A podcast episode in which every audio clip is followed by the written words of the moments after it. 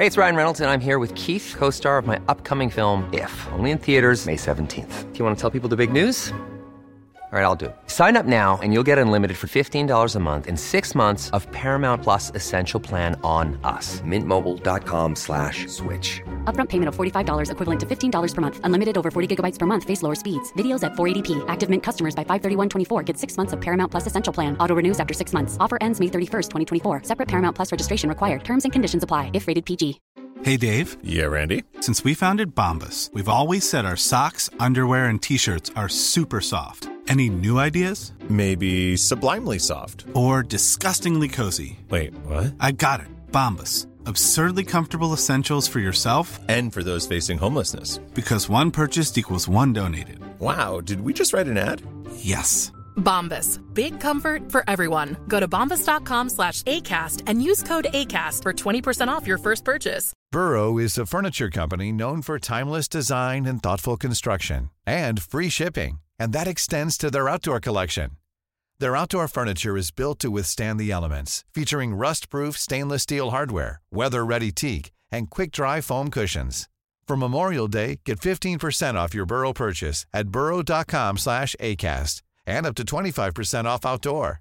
That's up to 25% off outdoor furniture at burrow.com slash ACAST. Hyvä podcastin kuulija. Tämä podcast on syntynyt rakkaudesta oppimiseen ja uteliaisuuteen maailmaa kohtaan. On niin paljon kiinnostavia asioita, joita voidaan yhdessä tutkia. Tiede voi avata meille oven maailmankaikkeuden salaisuuksiin. Historia antaa meille mahdollisuuden oppia menneisyydestä, ja ilmiöt ympärillämme herättävät kysymyksiä, joihin etsitään vastauksia. Tämä on Mitä tulisi tietää.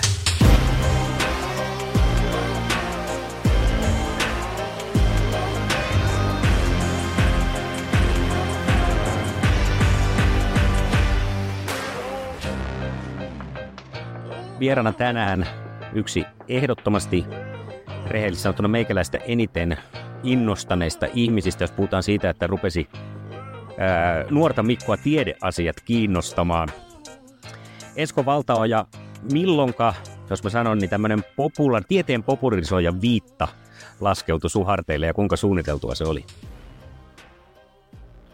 No äh, kyllä kai se siitä lähti, kun mä jonkinnäköisessä hajamielisyyden puskassa 50 päätin yrittää kirjoittaa kirjan semmoisista asioista elämästä maailmankaikkeudesta, jos ei oikein suomeksi ollut mitään tarjolla. Ja äh, ei ollut mitään tarkoitusta ryhtyä kirjailijaksi, ei mitään sisäistä pakkoa, niin kuin näkee siitä, että oli jo 50, kun ensimmäisen kirjan sain ulos ja eikä ollut tarkoitus sillekään kirjoittaa jatkoon, mutta siitä tuli sitten niin hillitön menestys heti suoraan eka kirjalla Tieto Finlandia palkintoja myytiin. Nyt on vissiin myyty lähemmäs 40 000 kappaletta. Sitä yhä edelleenkin myydään jo yli 20 vuotta myöhemmin. Eli eh, se oli semmoinen sukse, että sitten jotenkin siinä sitten pääsi mopo käsistä ja piti alkaa kirjoittaa seuraavaakin kirjaa. Ja tuli tämmöinen niin valtakunnan varttijulkku sitten, jolta alettiin kyseen kaiken näköistä. Ihmiset alkoi nykimään hiasta Alepan kassajonossa ja halusi kysyä jotakin tai kiittää tai toivoa, että kai sä vielä lisää kirjoitat. Ja siitä se sitten lähti ja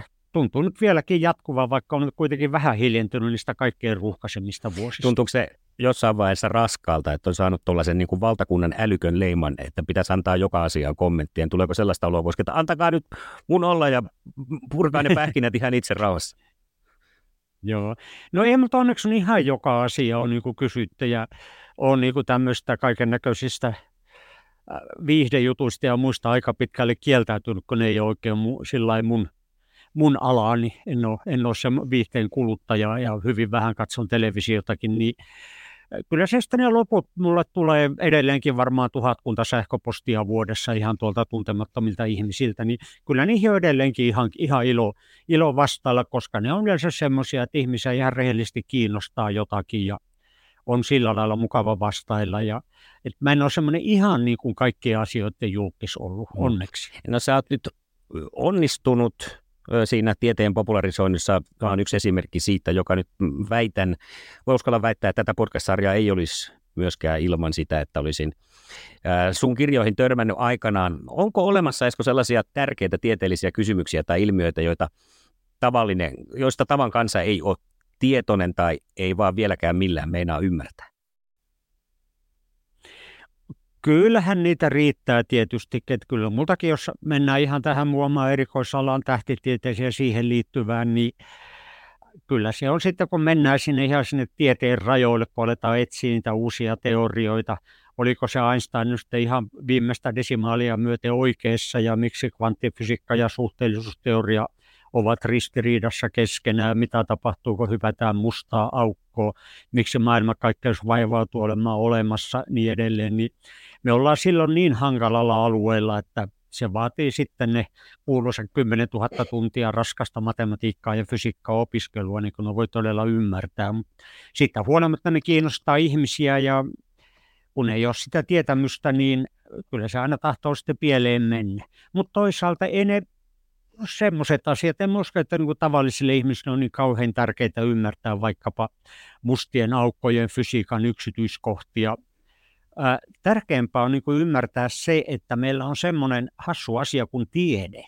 Ja tiede on jotakin ihan muuta kuin mielipideluulo. Mulla on tämmöinen teoria, että niin kuin me helposti sanotaan, joka vaan tarkoittaa sitä, että mä oon tämmöistä mieltä että se on niin kuin, että, että se tiede on jotain ihan muuta, tietäminen on jotain ihan muuta kuin se, että on mielipide tai luullaan tai arvaillaan jotakin ja kuinka suuri siellä sitten on niin kuin tieteen takana se, sanotaan sitä tavalliselle yleisölle täysin näkymätön apparaatti, kaikki tämä koko, miten tiedettä tehdään, miten sitä arvioidaan, miten julkaistaan. Eli kyllä niitä riittää niitä asioita, joita tutkijatkaan eivät tiedä, vielä enemmän niitä, joista ne tavallinen yleisö ymmärtää väärin tai ei ole kuullutkaan, mutta kaikkein tärkeintä on se, että, että ihmisillä olisi käsitys siitä, että mitä tiede on ja mihin se pystyy ja mihin se ei pysty. Miten me voitaisiin sitten edistää tällaisen tiedepohjaisen ajattelun ja kriittisen ajattelun kehittymistä tässä meidän yhteiskunnassa? No se on se, mitä mä omalla pikkuosallani yrittänyt juuri, että tarjota sitä tiedettä semmoisessa muodossa, että se on niin kuin sitä viitsii se kuuluisa tavallinen ihminenkin lukea. Kaikkihan me jouduttu aikanaan pänttään koulussa koulukirjoja, erilaisissa opinahjoissa oppikirjoja. En mä usko, että kukaan haluaa sinne takaisin, vaikka olisi kuinka kiinnostaisi joku asia. Eli tarjoilla, tarjoilla sitä tietoa sillä lailla, niin kuin on tapana sanoa omasta kirjoittamista, että se on semmoista tiedepainotteista kioskiviihdettä, koska mä tiedän, että mä kilpailen, kilpailen ihmisten vapaa-ajasta jääkiekon katselu ja kaljajuonnin ja ties minkä kanssa, niin ei, ei rakentaa niitä semmoisia norsunluutornia, jossa sitten puhutaan käsittämättömällä kielellä ja kuuntelijat nyökkäilet. Kylläpä on, hyvä, on fiksu tyyppi, en ymmärtänyt sanaakaan vaan sillä lailla madaltaa niitä raja-aitoja. Mennä voisi sanoa, että asiassa pysyen, mutta niin kepeästi, niin viihteellisesti silloin, kun se on tarvis, että saadaan ihmiset kiinnostumaan, saadaan ihmiset jaksamaan ottaa selvää asioista. Mä törmäsin tänä aamuna aamuradiota tehdessäni historia, historia uutiseen, jossa oli Ää, nythän tämä lähtee hyvin tieteellisesti, sanoin, että ei nyt muista missä päin maailma. Muistaakseni se oli Aasian suunnalla törmätty tällaiseen maailman vanhimpaan pyramidiin, joka sieltä nyt on, ollaan kaivamassa esiin. Ja, ää, siellä ihan tutkijat ovat sitä mieltä, että se olisi jopa 27 000 vuotta vanha se sisusta siellä pyramiidissa. Tämä on mun mielestä mielenkiintoinen uusi tiedeuutinen, minkä kuulin, mikä on viimeisin Esko Valtaojan merkille panema tiedeuutinen, mikä sai sinussa sen nuoren Eskon taas niin kuin innostumaan? Jaa, niitä tulee niin jatkuvasti. Mä tuota viikoittain esimerkiksi luen aina tämä maailman johtavan tiedelehden Nature, joka on niin kuin mulla se luotettavin tiedonlähde, koska kaikki todella kiinnostaa, jota tapahtuu, niin tapahtuu siellä sitten joko siellä ihan alkuperäisessä artikkelina tai siellä ainakin uutisoidaan tai kommentoidaan sitten muuallakin julkaistuja uusia tieteen edistysaskeleita täytyy sanoa, että se on niin kuin se tiedon virta on semmoinen, että siltä ei jää tuommoista yhtä ainoata niin kuin mieleen, jota voisi heti tarjota, vaan paremminkin on semmoinen, tulee, tulee aina välillä tunne, että tämä tiedon virta on muuttumassa no ihan tsunamiksi, että mä en enää jaksa millään pysyä perässä, vaikka onkin aikamoinen peruskoulutus ja kyky hankkia tietoa ja sulatella sitä. Mutta kyllähän näitä, sanotaan nyt tätä ö, lääketieteen edistyminen ehkä semmoinen, mitä mä vielä enemmän kuin tätä omaa alanikin niin ihmettelen, että millä hirveällä vauhdilla nyt kun yhdistetään nämä supertietokoneet, tekoäly, kuinka me on, on saatu tässä muutaman viime vuoden aikana esimerkiksi pystytään nyt näiden molekyylien rakennetta laskemaan. Semmoinen, mistä jos sitä ajattelet, että joskus olisi mahdollista, niin puhuttiin jostakin vuosisadan puolesta välistä, ja nyt meillä on sitten, tunnetaan satojen tuhansien proteiinien rakenteet, siellä sitten maailman kaikki uudet ihmelääkkeet ja muut. Aiheena on tulevaisuus, ennen kuin mennään siihen, niin puhutaan kuitenkin Esko Valta ja menneisyydestä. Miten meillä on sun mielestä mennyt tähän asti ihmiskunnalla? No me, äh, meillähän on mennyt ihan mahtavasti. Mä tiedän, että moni repii pelihousussa, kun ne sanoo näin suoraan, mutta jos ollaan ihan rehellisiä, otetaan ne mustat lasit pois silmiltä, ne mustat lasit, jotka päällä me synnytään, koska evoluutio on tehnyt meistä tämmöisiä tummia ma- maamon marjoja, jotka näkee, näkee niin kuin ne kauhut kaikkialla, koska mehän on oltu suunnilleen koko homo sapiensin olemassaoloa ja sitä ennenkin. Ei me oltu mitään alfanaaraita ja uroita, vaan me oltu osa ravintoketjua, äärimmäisen uhanalainen riistalaji jossakin Afrikan savanneilla. Ja meillä on jäänyt se päälle, että me huomataan, meillä jää mieleen ne huonot asiat, huonot uutiset. Media tietää, mitä me halutaan. Me halutaan huonoja uutisia. Mitä karmeempi lööpistä varmemmista enemmän irtonumerot myy, niin kuin jokainen iltapäivälehtien tekijä tietää. Ja siellä sitten se hyvä kehitys, se positiivinen hidas kehitys, meiltä tahtoo jäädä kokonaan huomioon ottanut, koska ei se koskaan pääse lööppeihin, ei iltauutisten ykkösuutisiksi ja niin edelleen. Eikä se totta puheen meitä tahdo kiinnostakaan, koska se ei tarjoa sitä välitöntä hengenvaaraa edes potentiaalista, niin me sitten ohitetaan se tai unohdetaan se. Mutta kun koitetaan katsoa sitä, se tarvitsee suunnilleen tuolla alkaa noita kirjoja lukemaan, että saa niin kuin sen realistisen käsityksen siitä, mistä me todella on tultu ja kuinka pitkälle me on päästy, niin onhan tämä aivan uskomaton menestystarina. Se ei tietenkään mitenkään tarkoita sitä, etteikö meillä olisi ongelmia, karmeita ongelmia, ilmastonmuutos, ympäristöongelmat ensimmäisenä, kaikki sodat, epätasa-arvo ja niin edelleen. Mutta niiden taustalla se ihmiskunnan nousu, niin on se ollut jotain semmoista, mitä ihan kirjaimellisesti kukaan ei osannut ennustaa eikä kukaan arvata eikä toivoa, kun katsotaan, mitä ihmiset vanhalla ajalla keskiajalla ajattelivat maailmasta ja tulevaisuudesta. Ja tässähän viimeisen vuoden, äh, sadan vuoden aikana, vaikka on tapahtunut kaiken ja hirvittävää vauhtia tätä kehitystä, vastaako tämä nykyhetki, kun sun ajatellaan taas sitä nuorta Eskoa, niin, niin tota, odotuksia 2020-luvusta, missä nyt ollaan? No joissakin suhteissa ollaan paljon pitemmällä. Se, missä nyt mä olen tietenkin sitten vanhana skifihörhönä ja ensimmäisen kuukavelun katsojana silloin kesällä 69, niin kun silloin ennusteltiin, että se on muutama kymmenen vuotta, kun me ollaan Marsissa, mäkin ajattelin, että mä vietän eläkepäiviä ja jossakin sitten ainakin teen vähän turistimatkoja kuuhun ja Marsiin ja kiertoradalle. Se nyt on semmoinen ehkä suurin henkilökohtainen pettymys, joskaan se nyt joten historian kannalta niin kovin merkittävää koska kyllä me sinne avaruuteen ollaan menossa Elon Muskin tai muiden ansiosta vielä uudestaan, mutta ei nämä mun, mun turistipäivät avaruudessa nyt menivät vähän ohitse. Mutta sitten on muuta tämmöistä teknologiaa, esimerkiksi 60-luvulla, kyllä silloin oli jo tietokoneita, kun mä olin teini, mutta ei käytännössä kukaan, ei edes kifihörhöt, kirjailijat osannut ennustaa näitä tämmöisiä, että meillä on nämä kännykät, läppärit, kaikki nämä tekoälyt, ohjelmat ja niin edelleen. Mikä, mä haluan hieman pure, paneutua ja pureutua tuohon, että kun se tämä avaruuden vallottaminen on hieman jäänyt nyt niin kuin miehitettyjen osalta ainakin lentojen osalta vähän nyt sitten mun kehityksen jalkoihin. Mikä siinä on syynä? Onko se vaan se, että sieltä ei sitten sitä rahaa tule vai mikä se on se, minkä takia se ei ole edistynyt ihan sitä tahtia? No siinä useampikin syy tietenkin. Yksi on siinä, että se oli poliittinen juttu, ei sinne kuuhun menty – avaruutta vallottaakseen tai tiedettä tehdäkseen tai kuuta tutkiakseen, vaan se oli ihan, ihan kylmästi tämmöinen propagandakilpajuoksu idän ja lännen välillä. Ja sitten kun sinne oltiin menty, niin ei siinä ollut enää sitä semmoista arvoa, että olisi kannattanut pistää. Oliko se nyt kalleimpina vuosina 7 prosenttia Yhdysvaltojen liittovaltion budjetista meni sitten tähän avaruuslentoihin. Eli me puhutaan todellakin niin, kallis, niin suurista rahasummista, että ainoastaan sodat on ihmiskunnan historiassa ollut vieläkin kalliimpia. Johtuen tietenkin siitä, että me mentiin sinne hyvin alkeellisella teknologialla, me ihmiset ollaan semmoisia rääpäleitä, ettei me kestetä oikein mitään, että on paljon paljon kannattavampaa lähes kaikkialta muualta kuin seikkailun kannalta katsottuna on lähettää sitten yhä, parempi, yhä parempia tietokoneita, robotteja, mittalaitteita ja muuta avaruuteen. Ja siinähän myös tämä on menestys ollut aivan uskomaton. Kaikki tämä ajatellaan, että kuinka avaruus on osa meidän arkea, navigaat- navigaattoreista kartotukseen, paika- paikannukseen, jokapäiväiset sääennusteet, ei me edes ajatella, että sieltähän ne avaruusilta kaikki data tulee ja siellä se käy. Yksi noita kilpaleikkejä, mikä mulla tulee monesti mieleen tuossa, kun noita sähköautoja mainostetaan, on se, että se oli aika kiikun kaakun silloin autoilu alkumetreille, että kumpi vie voiton, sähköauto vai, vai tota, polttomoottoriautoja, eikö mun mielestä oliko se niin, että New Yorkissakin ensimmäiset bussit kulki sähköllä. Et missä sähköautot olisi tänä päivänä ja olla, niin kun, oltaisiko me sitten jollain etuloikalla kenties pääsemässä fossiilista polttoaineesta jo eroon? Onko me tapettu tätä planeettaa ihan turhaan?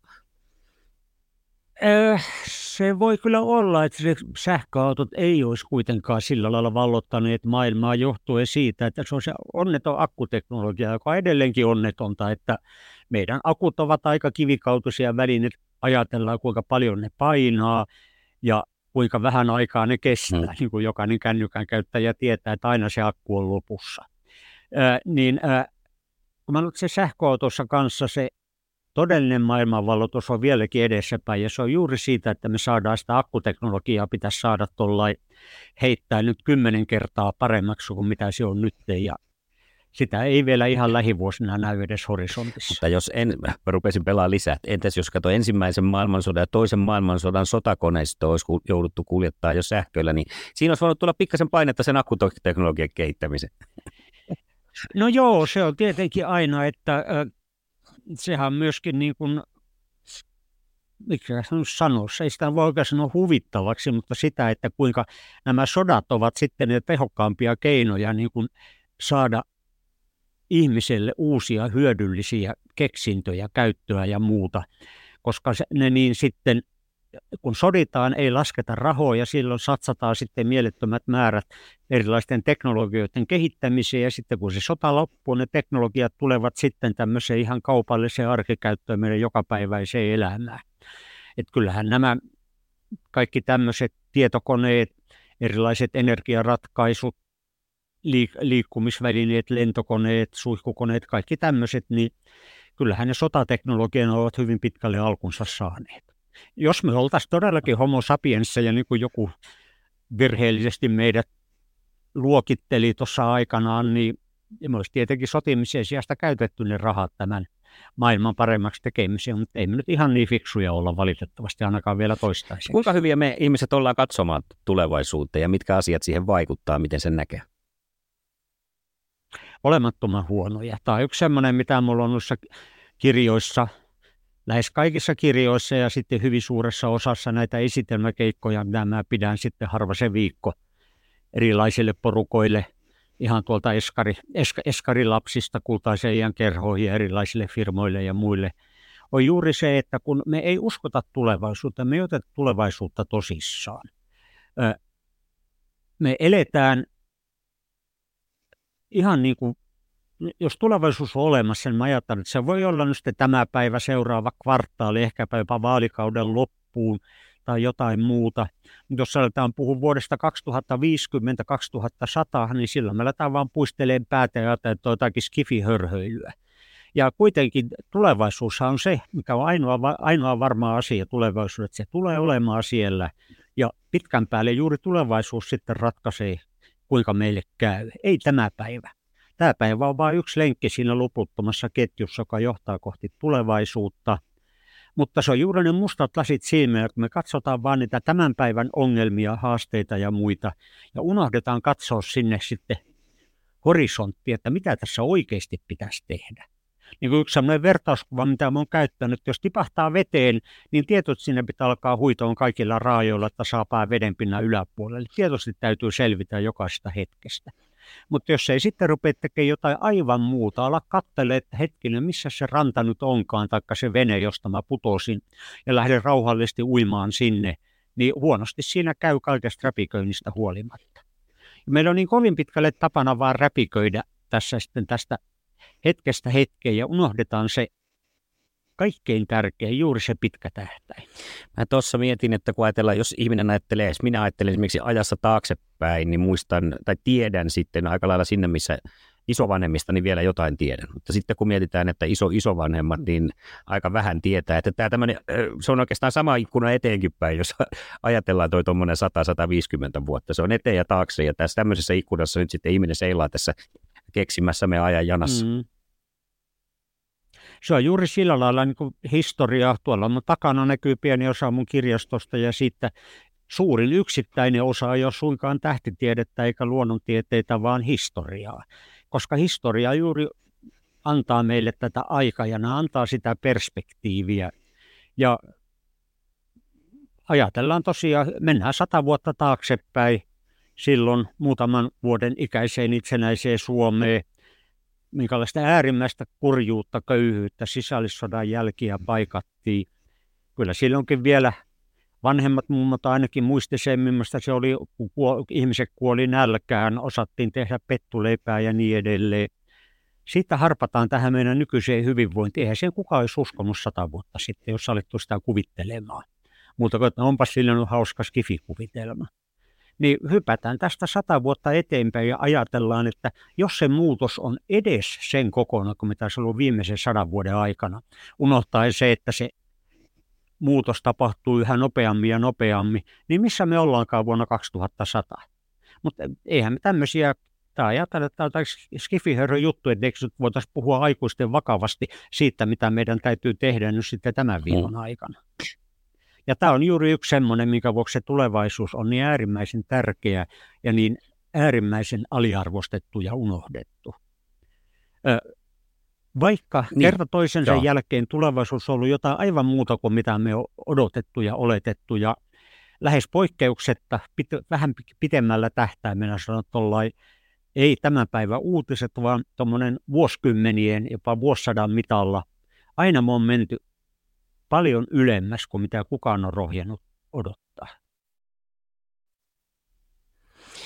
Sä oot usein puhunut just tuosta nyt vertasit sadan vuoden takaisia oloja ja sotia jo sivuttiin, että ihmiskunnalla on niin kuin, on suorastaan ilmiömäinen kyky selviytyä ja kehittyä vaikeissa tilanteissa, mutta mistä sä itse niin kuin ammennat tuon optimismin ja sen toivon näkemyksen? No mä sanoisin, mua usein niin syytetään optimismista ja mä niin aina koitan kiistää sen, että mä en ole mielestäni optimisti, mä koitan olla realisti.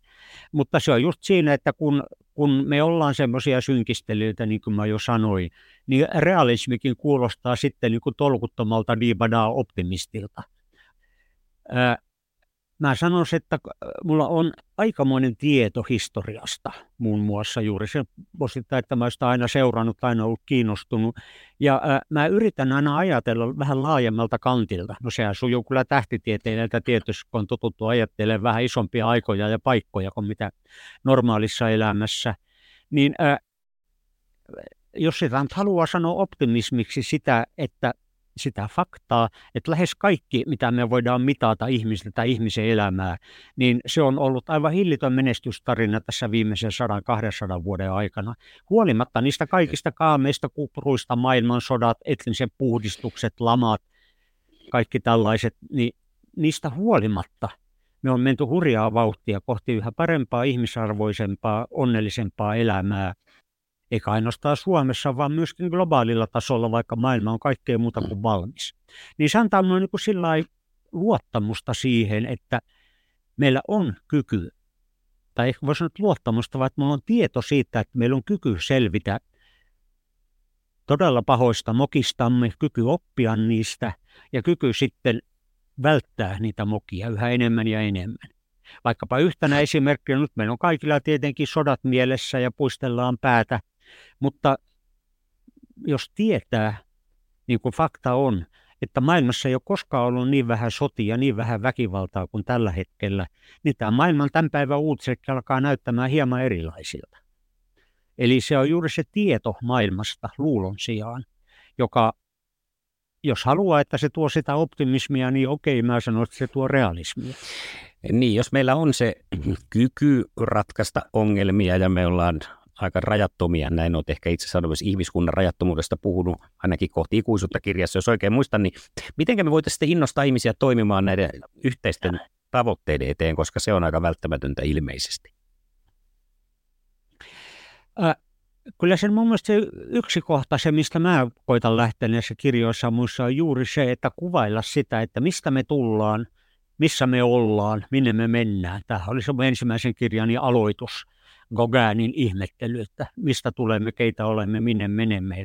Muistuttaa ihmisiä siitä, että mistä me tullaan ja missä me tänään ollaan – Tämä suututtaa monia ihmisiä, koska ajatellaan, että mitä enemmän huutaa maailmanloppua ja säikyttelee, niin sitä enemmän me toimitaan. Eihän se sillä lailla mene, me vaan ahdistutaan, ollaan tumput suorina. Mitä tässä on enää mitään yrittämään, kun maailmanloppu on jo kirkossa kuulutettu.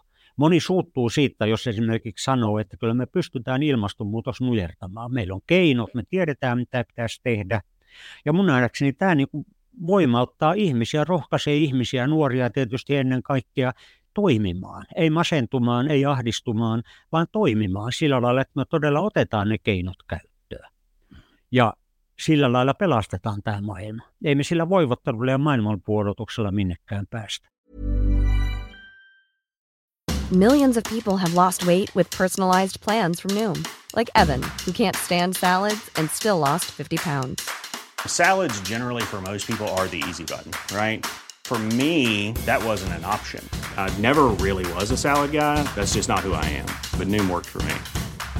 Get your personalized plan today at Noom.com. Real Noom user compensated to provide their story. In four weeks, the typical Noom user can expect to lose one to two pounds per week. Individual results may vary. Burrow's furniture is built for the way you live. From ensuring easy assembly and disassembly to honoring highly requested new colors for their award-winning seating, they always have their customers in mind. Their modular seating is made out of durable materials to last and grow with you. And with Burrow, you always get fast, free shipping. Get up to 60% off during Burrow's Memorial Day sale at burrow.com slash ACAST. That's burrow.com slash ACAST. burrow.com slash ACAST.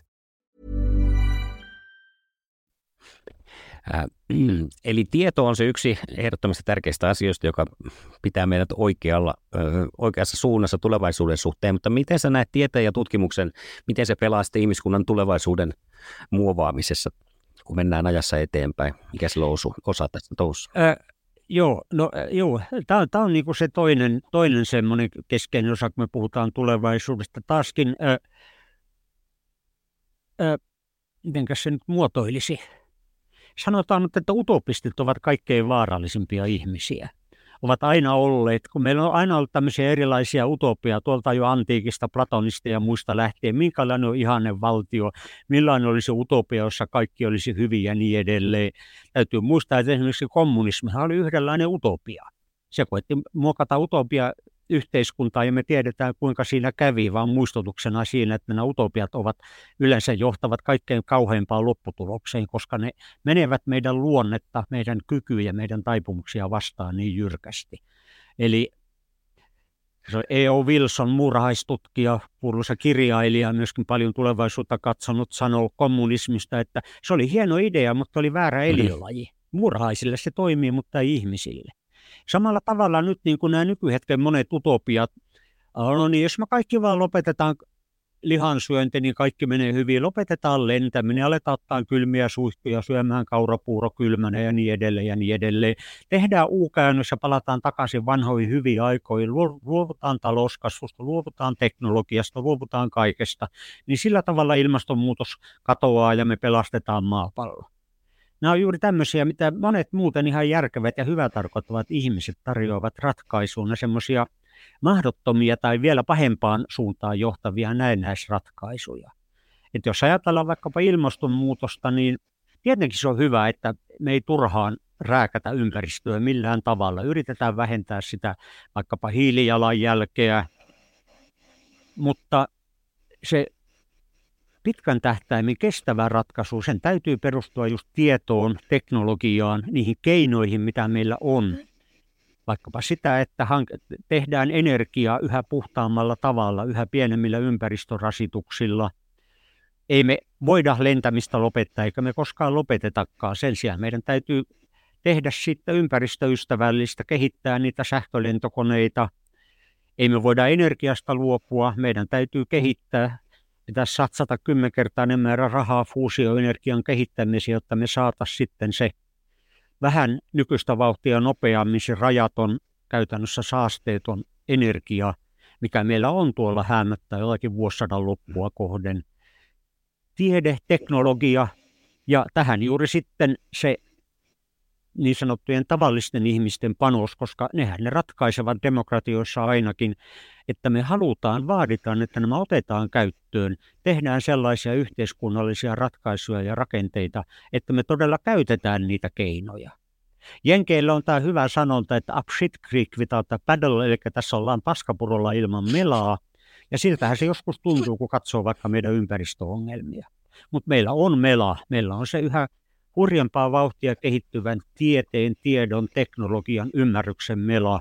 Se, mitä meiltä puuttuu, on ne melojat, että me tartutaan niihin meloihin ja aletaan melomaan tarpeeksi ripeästi itsemme ja maapallon pelastamiseksi. Ja näistä asioista juuri täytyy sitten koittaa aina muistuttaa kertoa, että keinot on, se mitä meiltä puuttuu, on riittävä yhteinen tahto. No nyt sitten pääsit tähän paskapurossa melomiseen, niin tulee sitten tietenkin mieleen tämä ihmisen ja luonnon välinen suhde. Miten näkisit, että voitaisiin paremmin siinä ymmärtää luontoa ja kunnioittaa meidän ympäristöä? Se, no tietenkin pelkästään se, että me on havahduttu huomaamaan tässä ihan mun elinaikana, että me rasitetaan luontoa liikaa, eikä ole sitä arvostettu ja kunnioitettu tarpeeksi, niin se on jo hu- huima edistysaskel. Silloin kun mä olin pikkupoika tuolla 50-luvulla Kemissä, niin ei semmoista koskaan puhuttu luonnon suojelusta. Siellä oli, siinä Kemi Oy, Veitsiluoto Oy laske, laskivat kaikki jätteensä suoraan sinne siihen veteen, missä me sitten uida plutattiin. Jompikumpi haisi aina, ei ollut mitään puhdistusta, ei suodatusta muuta. Ää, jos jotakin puhuttiin luonnonsuojelusta, niin sillä tarkoitti jotain semmoista, että siellä Serengetissä niillä leijonilla nyt on jotain ongelmia ja muuta. Eli me on havahduttu tämä ympäristöliike, joka lähti ihan liian hitaasti liikkeelle – 60-luvulta. Tosin sekin tai jo vähän 50-luvun puolella Rachel Carsonin hiljainen kevät ja niin edelleen ja kaikki tämmöiset.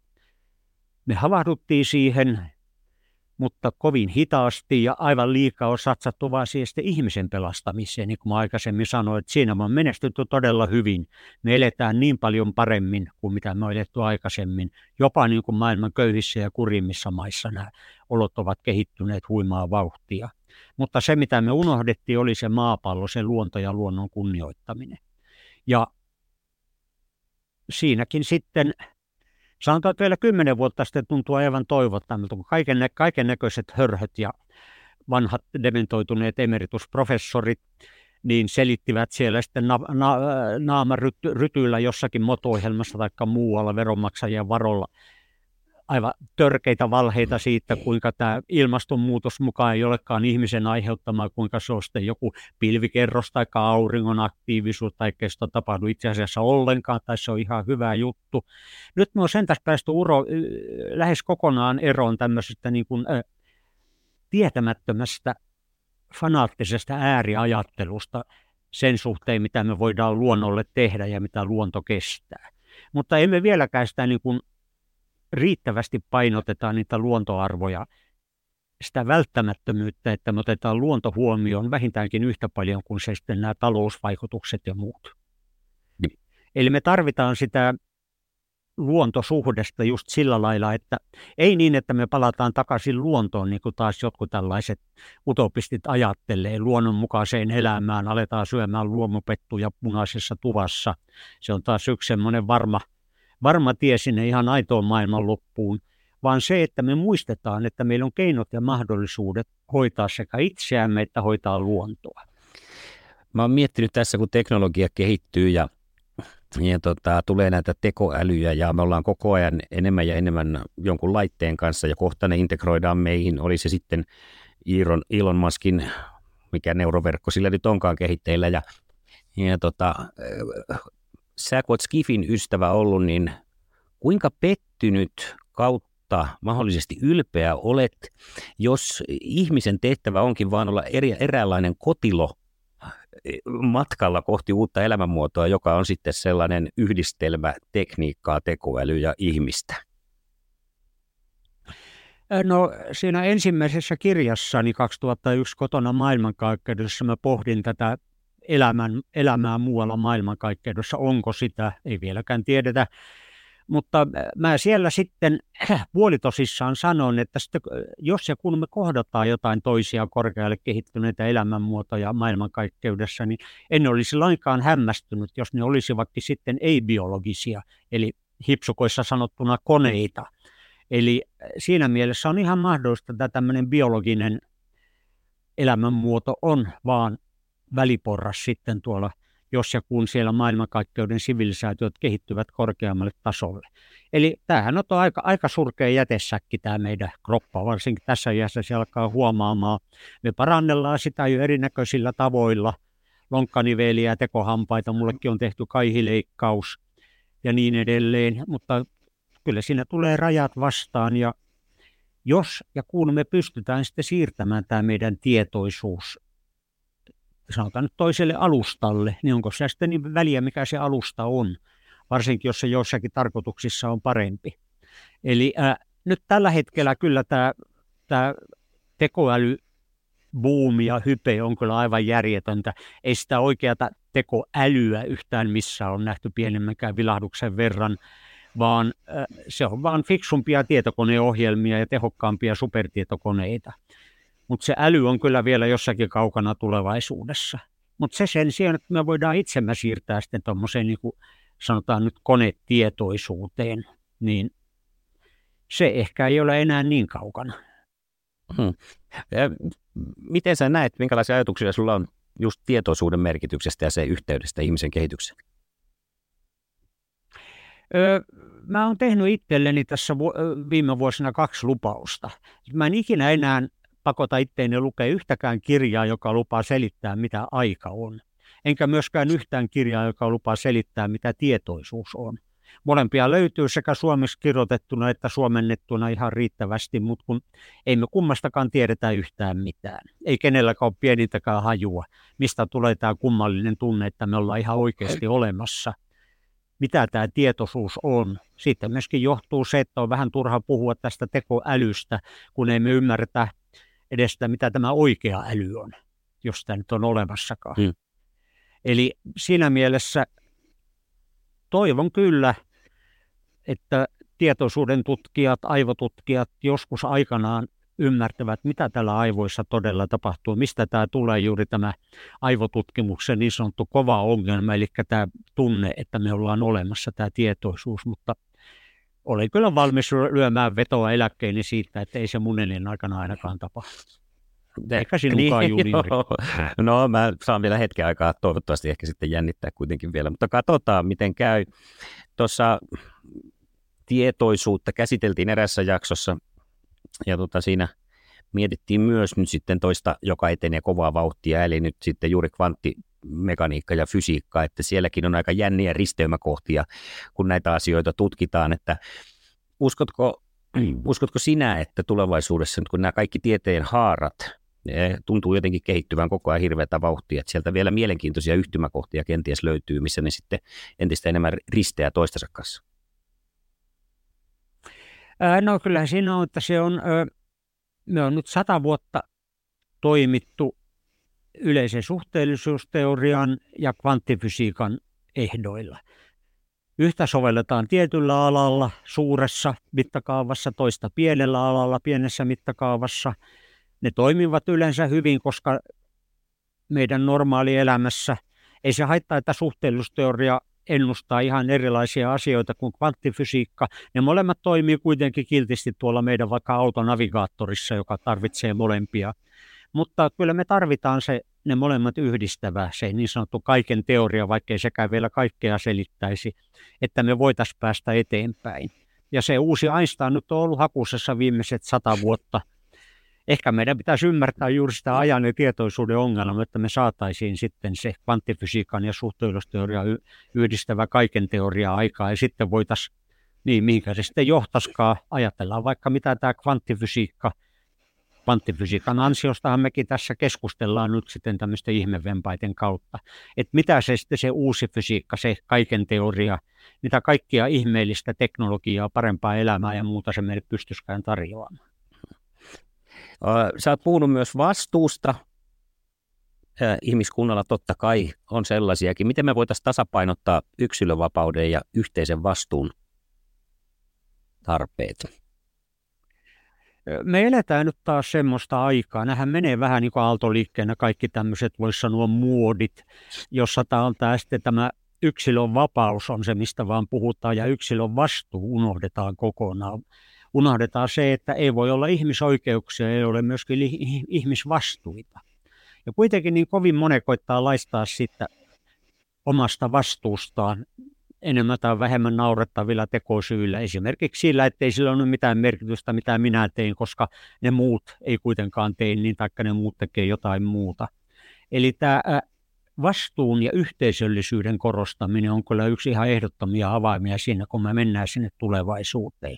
Se on juuri sitä, että tiede ja teknologia voi tarjota sen melan, mutta sitten tarvitaan sitä yksilön vastuuta, tarvitaan myöskin yhteiskunnan, liike-elämän, bisneksen, kapitalismin, firmojen tasolla vastuuta ja tarvitaan sitä globaalia vastuuta, YK on Agenda 30 tyyliä ja niin edelleen. Että kaikilla tasoilla meidän pitäisi ottaa se vastuu paljon enemmän tosissaan kuin nyt. Ja ehkä vähän niin kuin unohtaa sitten aina vaan sen vapauksista ja mulle, mulle, mulle, minä puhun, puhuminen ja sen kautta puhun me sanaa käyttää mm. enemmän. Toi on tietenkin yksi niitä asioita, mitä on pienen ihmisen hirveän vaikea käsittää tai pistää mittasuhteeseen. Sen mä muistan, kun mä ostin työmatkalle skootterin ja siinä koin pienen pistoksen sydämessä, että nyt sitä siltalla taas sitten saastuttaa luontoa tonkin työmatkan verran, koska oli ihan polttomoottoriskootteri ja sitten samana vuonna menin käymään Aasiassa ja siellä kun Vietnamissa katseli suurkaupungin katuja, kun siellä menee miljoonat skootterit yötä päivää, koko ajan kadut on täynnä, niin tota, tuli siinä vaiheessa juuri tämä mieleen, että e, hirveätä oman tunnon tuskia ei ehkä pitäisi olla, mutta ilmeisesti tämäkin on kuitenkin hyvä merkki, että sellainen pistos tulee. Siitä voi olla ylpeä. Mm. Mutta kyllä juuri ajattelee tätä skootteriesimerkkiä, niin kyllähän jokainen niistä skoottereista siellä saastuttaa ihan yhtä paljon kuin se sun skootteris. Eli jos, jos niin kuin jyvitetään yksilöä kohden, niin kyllä se on ihan se sama vastuu. Se on semmoinen, mistä olen tässä joskus antanut esimerkin, että on ihan niin kuin semmoinen argumentti, että uima-altaaseen pissiminen. Moni on sitä varmaan joskus tehnyt, vaikka ei tunnustakaan, kun on siinä just on kuntouinti on lopuillaan ja vielä pitää 100 metriä, mutta on niin kauhean hätä eikä viittis nousta ja lähteä kipittämään tuonne jonnekin, jonnekin sitten kauas märkää ja haisevaa huusia.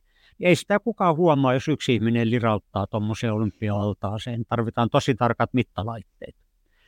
Mutta ei se vapauta yksilöä vastuusta, koska sitten jos kaikki ajattelee samalla tavalla ja me kaikki ruvetaan pissiä altaaseen, niin ei siinä kauaa kukaan sitten ui. Eli sillä lailla juuri tämä argumentti, että niin kuin yhdellä yksilöllä ja hänen teolla ja muille ei ole mitään merkitystä, niin on täysin epälooginen ja mieletön. Ja samalla mä oon tehnyt tuolla, kun on reissannut, niin semmoisia havaintoja, että monesti täällä suomalaista ajatellaan, ja me ollaankin monessa asiassa huomattavasti tietyissä asioissa muita maita edellä. Amerikkalaiset ihmettelee, ihmetteli jo täällä aikanaan, mä muistan, että pystyi tekstiviestillä pesemään auton silloin, kun oli vielä tekstiviesti, tämmöiset palvelut, ja he oli, että eihän tämmöistä ole niin edes Amerikassa, että miten teillä voi olla. Huomasi, että ne jopa vähän suuttu, koska oli ajatellut, että he on niin kuin kehityksen kruunu. Mutta sitten taas toisaalta esimerkiksi justiinsa tuolla Aasiammalla siellä on aika nopeasti ruvettu meneen sähköskoottereihin, siellä on iso osa jo sähköisiä kulkuneuvoja, niitä näkyy katukuvassa paljon e-, e-, enemmän kuin täällä ja muitakin esimerkkejä, jos vähän miettisin löytyy, missä sitten huomaa, että täällähän onkin asiat niin kuin aika paljon. Pillit oli kielletty ja muovipillit ennen kuin Suomeen tuli kieltoa ja kaikkea tällaista, että ei me ollakaan täällä. Mm-hmm. Niin kuin, tämäkin on semmoinen ajatus, mikä mulla vaan tulee, että suomalaiset helposti ajattelee myös, että vähän niin kuin ei eri vapauksia, mutta ymmärrät varmaan, mitä, että me ollaan jotenkin niin hyviä, että kaikki ei koske meihin. Me ollaan kuitenkin näissä näin edellä, niin sitten ei tarvitse kaikesta pitää niin iso huolta. Mm. Kyllä, kannattaa esimerkiksi muistaa, että Kiinahan on ö, tässä vaikkapa Kiina, Kiinasta, ne tulevat ne parhaat ja tulevat edelleenkin parhaat, tehokkaimmat ja halvimmat aurinkopaneelit. Ainoa mitä EU pystyi tekemään oli pistää niille rankaisutulloja, kun ne oli liian halpoja ja hyviä täkäläisiin versioihin. Ja myöskin tämä muu, äh, mutta siinä on jälleen se, että siitä uutisoidaan aina, että nyt Kiinassa avattiin taas yksi uusi hiilivoimala, mutta sitten se, mitä Kiina on tehnyt juuri tämän puhtaan energian, aurinkoenergian, muiden mainitsit nämä sähköskootterit ja kaikki tämmöiset. Ei ne kiinalaiset ole yhtään sen tyhmempiä kuin mekään. Kyllä sielläkin ymmärretään täysin tämä pakko päästä, päästä sinne ympäristörasituksista hyvin nopeasti alemmalle kestävälle tasolle. Mutta siinä on vain se, että jos me ajatellaan Kiina ja Intia, siinä on melkein, melkein kolme miljardia ihmistä, että ei se hetkessä niin iso laiva käänne.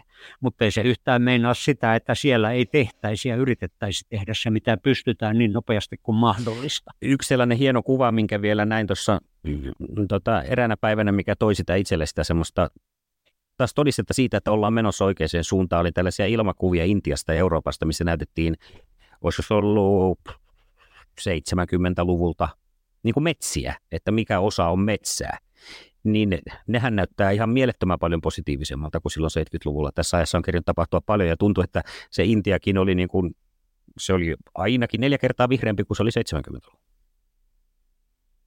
Kyllä, ja tota, se on juuri yksi, myös semmoinen tärkeä asia muistaa, että kun me nähdään just, me kuullaan aina ne huonot uutiset, ne jää meillä mieleen, niin just ympäristön suhteen nämä hyvät asiat, maailmanlaajuiset, niin ei niissä ole semmoista uutisarvoa, että ne sitten pääsisi tuonne medioissa kunnolla esille. Et kyllä ne kun ammattilaiset tutkijat tietää sen, tietää sen vaikkapa mitä on just tämmöisiä edistysaskelia siinä ympäristön suojelussa ja muussa on tehty myöskin Afrikassa, joka me, meille uutisten valossa näyttää niin toivottavan loppuuttoman sodan, nälähädän, luonnonkatastrofia ja muiden maana, niin kyllähän sielläkin on, on vaikkapa tätä vihreätä vyöhykettä sinne Saheliin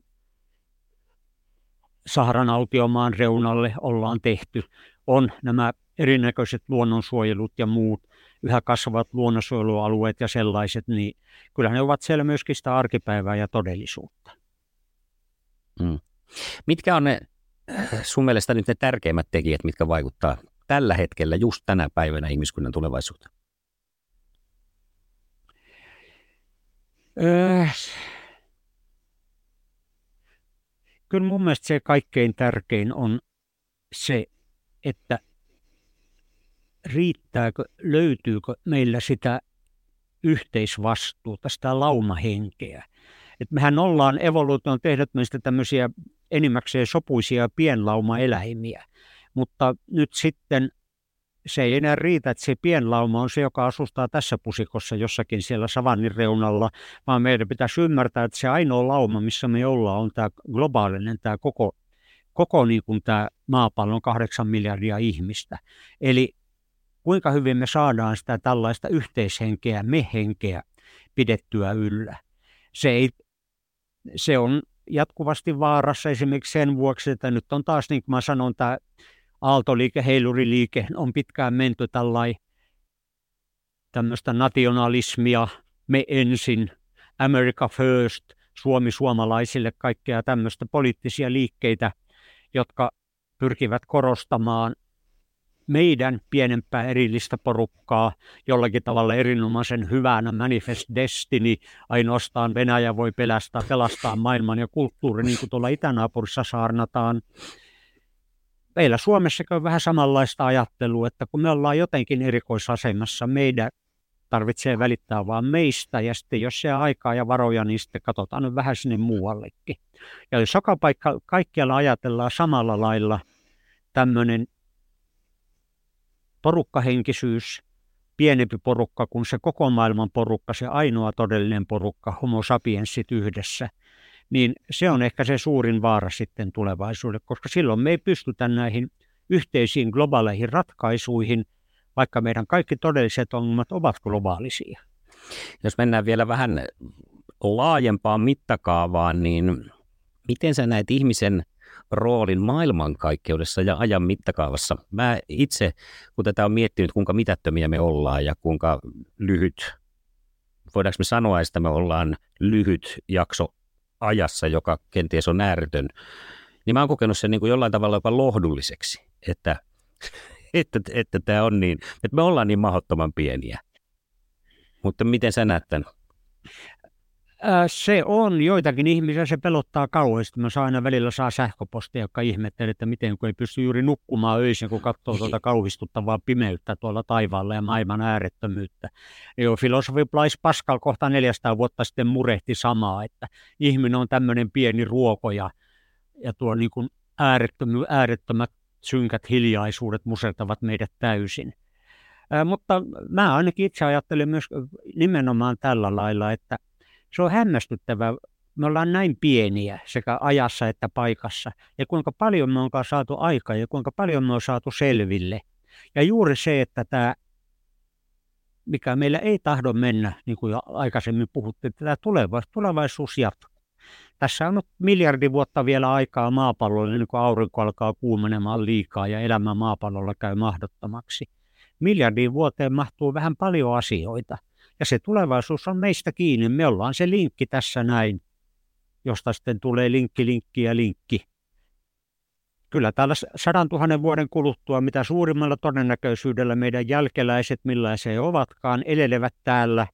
Ja jos muistavat ollenkaan näitä aikoja, ajattelevat niitä samanlaisena mitättömänä siivuna menneisyyttä, kun me ajattelemme jotakin 100 000 vuotta sitten Afrikan savanneilla eläneitä homo sapiens esivanhempia mun mielestä se on lohdullinen mm. ajatus, muistuttaa siitä, että ei tämä maailmanloppu ole kuitenkaan tulossa kaikesta ennakkomaininnasta huolimatta. Ongelmia on, karmeita ongelmia on, hirveitä asioita voi tapahtua, myöskin luonto, maapallo voi taas saada hepulikohtauksen, saadaan ihmisestä riippumaton joukkotuho, tappaja asteroidi voi rysähtää meihin, kaikenlaista voi tapahtua, mutta todennäköisesti Voisi siterata tässä Mauno Koivistoa, jonka kuoli-ilmoituksessakin oli tämä hänen viisas lauseensa, että ellei me tiedä, miten tulee tapahtumaan, olettakaamme, että kaikki käy hyvin.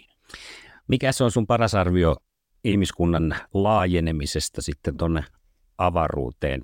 Kuten on jo tässä on aikaisemmin käynyt ilmi, niin näitähän on ihan mahdoton ennustaa ja aika kehitys tapahtuu Joo. hirveätä vauhtia, mutta ollaanko me nyt, siellähän on hurjimmat on nämä, jotka ovat menossa nyt jo Marsiin sitten on nyt sitten ensi vuosikymmenellä suunniteltu, että menee miehitetty lento Marsiin, mutta tota, miten sä näet Esko tämän? No mulla on vedonlyönti menossa, että ollaanko me Marsissa vuonna 2030. Vähän pelkään, että mä voitan sen vedonlyönnin. Täytyy juoda sitten se vedonlyönnin kohteena ollut pullo parasta Bordeaux-viiniä sitten murheeseen. Mutta kyllä me tässä olen sen verran optimistinen, että uskon, että meidän mun elinaikana ehdin vielä nähdä ensimmäiset ihmiset Marsissa.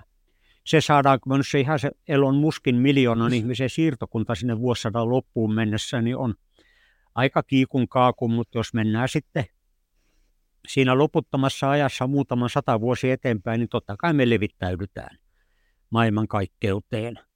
Niin kuin tämä avaruusajan suuri pioneeri ja kauan ennen ensimmäisiä rakettejakaan sanoi, että tämä maapallo on ihmiskunnan kehto, mutta eihän kukaan kehtonsa jää koko elämänsä ajaksi.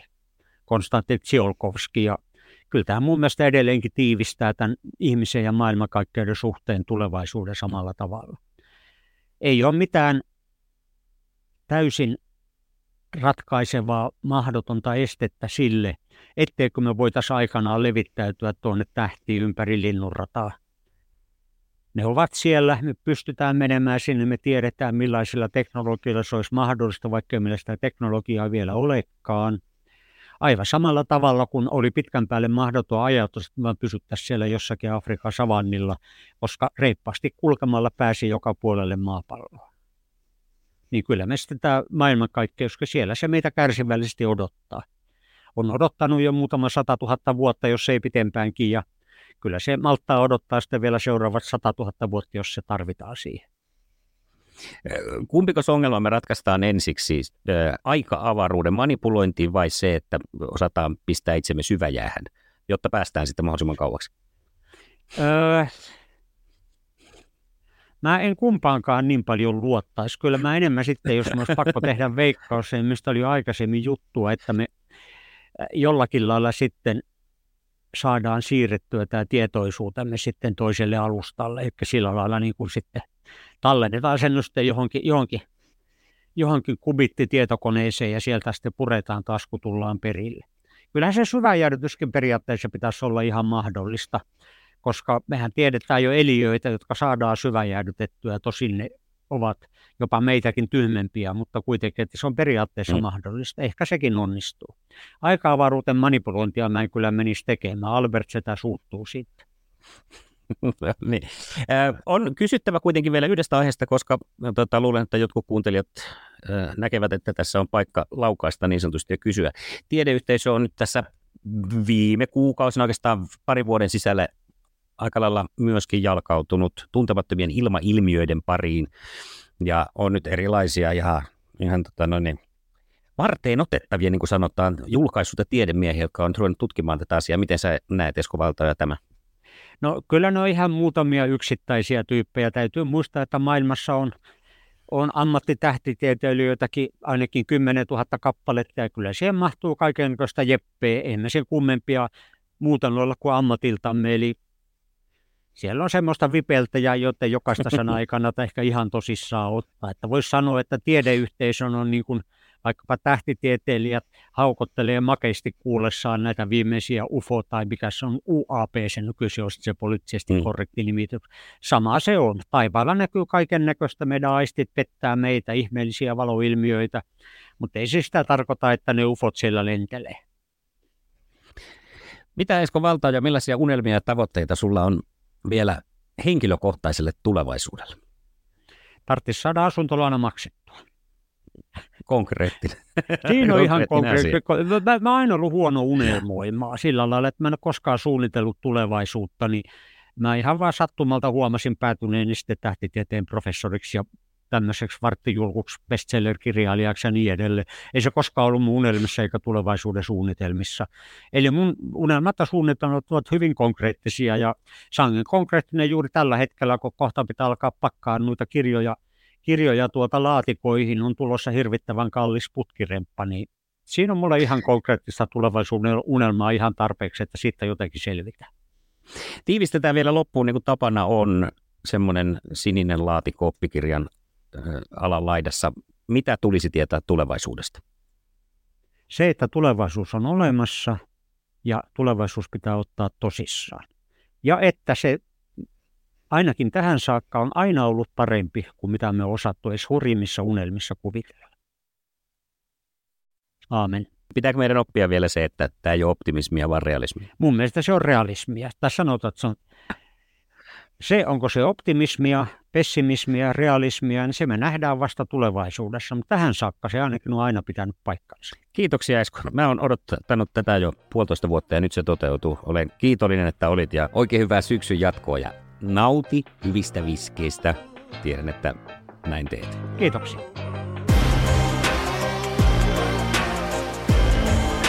Seuraa ja osallistu Facebookissa. Mitä tulisi tietää podcast ja Instassa nimellä MTT Podi.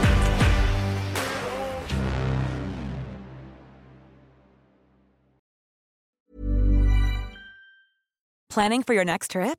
Elevate your travel style with Quince. Quince has all the jet-setting essentials you'll want for your next getaway, like European linen, premium luggage options, buttery soft Italian leather bags, and so much more and is all priced at 50 to 80% less than similar brands. Plus, Quince only works with factories that use safe and ethical manufacturing practices.